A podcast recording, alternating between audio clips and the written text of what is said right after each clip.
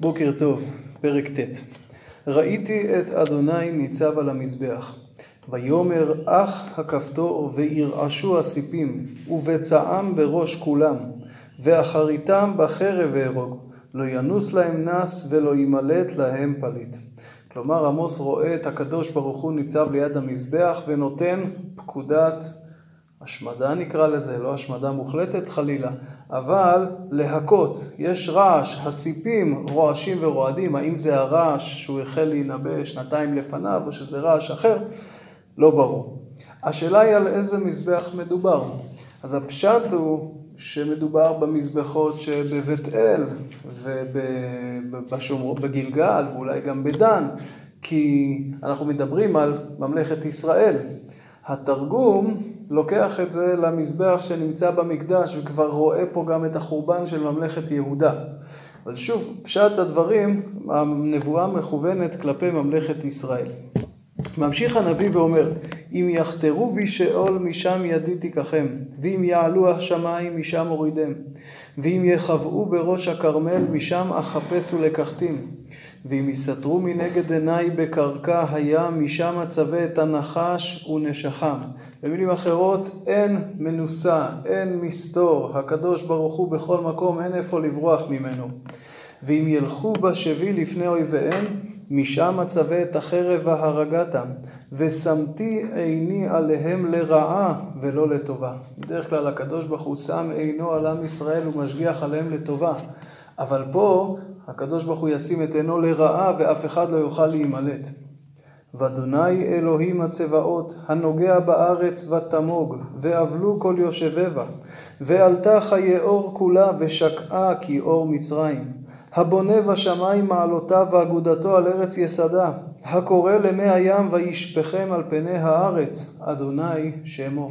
זאת אומרת, הקדוש ברוך הוא, הוא מייסד ארץ, הוא בונה שמיים, הוא שולט בים, באוויר וביבשה, ולכן אי אפשר לברוח ולנוס מפני ריבונו של עולם. בפעם השנייה עמוס מדמה את החורבן ליאור מצרים שעולה ושוטף את כל הארץ וחוזר ושוקע. יכול להיות שיש פה אמירה לבני ישראל, אני הוצאתי אתכם מארץ מצרים, הפכתי את מצרים כדי להוציא אתכם. הציפייה שלי הייתה שתנהגו אחרת ממה שמצרים נהגו, תנהגו כפי שאני מצפה שתנהגו, ומאחר ולא מימשתם את זה, מאחר ואתם נוהגים בעצם אולי כמו מצרים במובנים מסוימים, לכן, כן, חורבנכם יהיה כמו יאור מצרים שעולה ושוטף את הארץ. ופה עובר הנביא לדברי נחמה. הלא כבני חושיים אתם לי בני ישראל נאום אדוני. הלא את ישראל העליתי מארץ מצרים, ופלישתיים מכפתור, וארם מקיר. הנה אדוני, עיני אדוני אלוהים בממלכה החטאה, והשמדתי אותה מעל פני האדמה. אפס. כי לא אשמד אשמיד את בית יעקב נאום אדוני. זאת אומרת, את הממלכה אני אשמיד, אבל לא את עם ישראל חלילה. כי הנה אנוכי מצווה וענייתי בכל הגויים את בית ישראל, כאשר ינוע בקברה, ולא ייפול צרור ארץ. זאת אומרת, יש פה דימוי מעניין, שאתה לוקח בקברה בנפה סל ואתה מטלטל אותה מצד לצד, אז נופלים ממנה כל הדברים הדקים, אבל הצרורות נשארים. ככה הקדוש ברוך הוא יניע את ישראל ממקום למקום. במהלך הטלטולים הללו ימותו רבים, אבל תהיה שארית. בחרב ימותו כל חטאי עמי, האומרים לא תגיש ותקדים בעדנו הרעה, אותם אלה שאמרו לנביאים, הרעה לא תבוא, הם מנבאים זה ליום רחוק, זה לא יקרה. כל אותם אלה ימותו ברעה.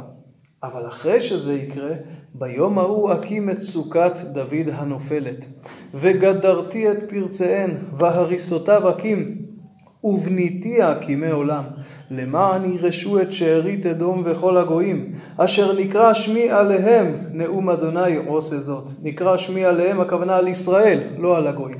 זאת אומרת, בעצם אומר הנביא, אחרי הממלכה תיכרת. ממלכת ישראל לא תקום יותר, אבל עם ישראל חס ושלום, עם ישראל לא ייכרת, ינועו בגויים, חלקם ימותו, אבל אחר כך הקדוש ברוך הוא יקים את סוכת דוד הנופלת.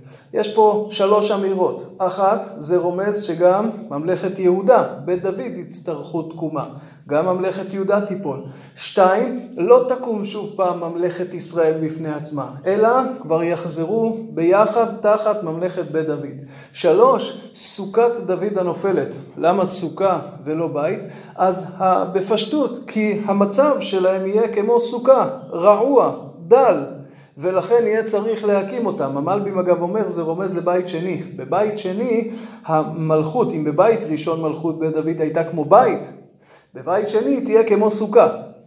אחרי זה יצאו לגלות, ואז הקדוש ברוך הוא יקים את סוכת דוד הנופלת, את מלכות בית דוד שהייתה כמו סוכה בבית שני, היא תקום מחדש.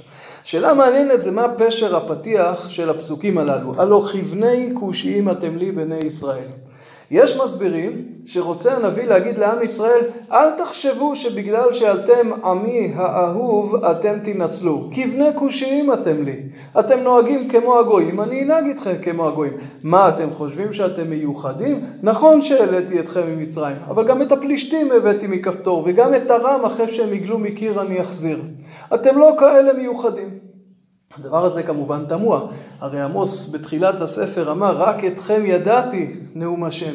ופסוקי ההמשך אומרים שאתם תחזרו וגאולה גדולה והקים את סוכת דוד הנופלת. לכן רוב הפרשנים אומרים הפוך הלא כבני כושיים אתם לי כמו שהכושיים מיוחדים במראם ביחס לאחרים כך אתם מיוחדים לי. אתם העם המיוחד שלי ראיה לכך, העליתי אתכם ממצרים, וכי את פלישתים העליתי מכפתור, וכי את ארם העליתי מקיר, כלומר אחרי שהפלישתים גלו מכפתור, האם החזרתי אותם חזרה למקומם? אחרי שארם גלו לקיר, האם החזרתי אותם? רק אתכם החזרתי, וזו הראיה שאתם עמי המיוחד. אגב, בימינו אנחנו מאוד מבינים את זה. אחרי אלפיים שנה עם ישראל חוזר חזרה לארצו. אין דבר כזה בעולם, אין תקדים לזה. זו הראייה שאתם עמי, ולכן מובטח שגם אחרי שהממלכה תיפול, העם יחזור בחזרה ותקום סוכת דוד הנופלת. ומסיים הנביא בפסוקי נחמה, הנה ימים באים נאום אדוני, וניגש חורש בקוצר, ודורך ענבים במושך זרע, והטיפו הערים עסיס, וכל הגבעות תתמוגגנה. שפע גדול, אתה לא תסיים לזרוע וכבר אתה תצטרך לדרוך וכן הלאה. ושבתי את שבות עמי ישראל, ובנו ערים נשמות וישבו, ונטעו חרמים ושתו את ינם, ועשו גנות ואכלו את פריהם. ונטעתים על אדמתם, ולא ינטשו עוד מעל אדמתם אשר נתתי להם, אמר אדוני אלוהיך. פסוקי הסיום פסוקים נפלאים. עם ישראל ישוב חזרה לארצו, יבנה את הרב, ייטע כרמים, יאכל את הפירות, ויש פה הבטחה, ולא ינטשו עוד מעל אדמתם. מהפסוק הזה אומרים חז"ל, לא תהיה גלות שלישית. כלומר, הגלות של בית שני, שיבת ציון של בית שני, לא עליה מדבר הנביא עמוס. הרי שמה שבטי ישראל לא חזרו, זה היה רק יהודה ובנימין. בשיבה שבה ישובו בחזרה, לא תהיה גלות שלישית. ויש פה דבר נפלא. עמוס בעצם הוא הנביא הראשון, ביחד עם משה אמנם, אבל אצל עמוס זה מפורש יותר. עמוס הוא הראשון שמנבא על גלות. ממלכת ישראל יוצאת לגלות. הנביא הראשון שמנבא על גלות הוא גם זה שסוגר את נבואתו בהבטחה של גאולת נצח. עמוס היה נביא חורבן של ממלכת ישראל. עמוס אמנם ניסה כל הזמן למנוע את זה. עמוס שם את הדגש על צדק חברתי, על היחס לנביאים. ראינו עד כמה הוא דומה למשה רבנו. שניהם נלקחו מאחרי הצאן, שניהם אולי היו קצת כבדי פה וכבדי לשון. משה הוציא את עם ישראל ממצרים, ועמוס בעצם אומר להם, אתם תחזרו לגלות, כי לא השכלתם לממש את יציאת מצרים. אבל עמוס גם בסוף מנבא שאתם עתידים לחזור ולשבת פה לעולם. הקדוש ברוך הוא לא עזב את עם ישראל, הממלכה תכלה, אך לא עם. ואם כן, דווקא פה, דווקא בנביא הגלות, אנחנו מוצאים את הנצחיות, את הקשר הנצחי שבין עם ישראל לקדוש ברוך הוא וההבטחה להקים את סוכת דוד הנופלת. שבת שלום.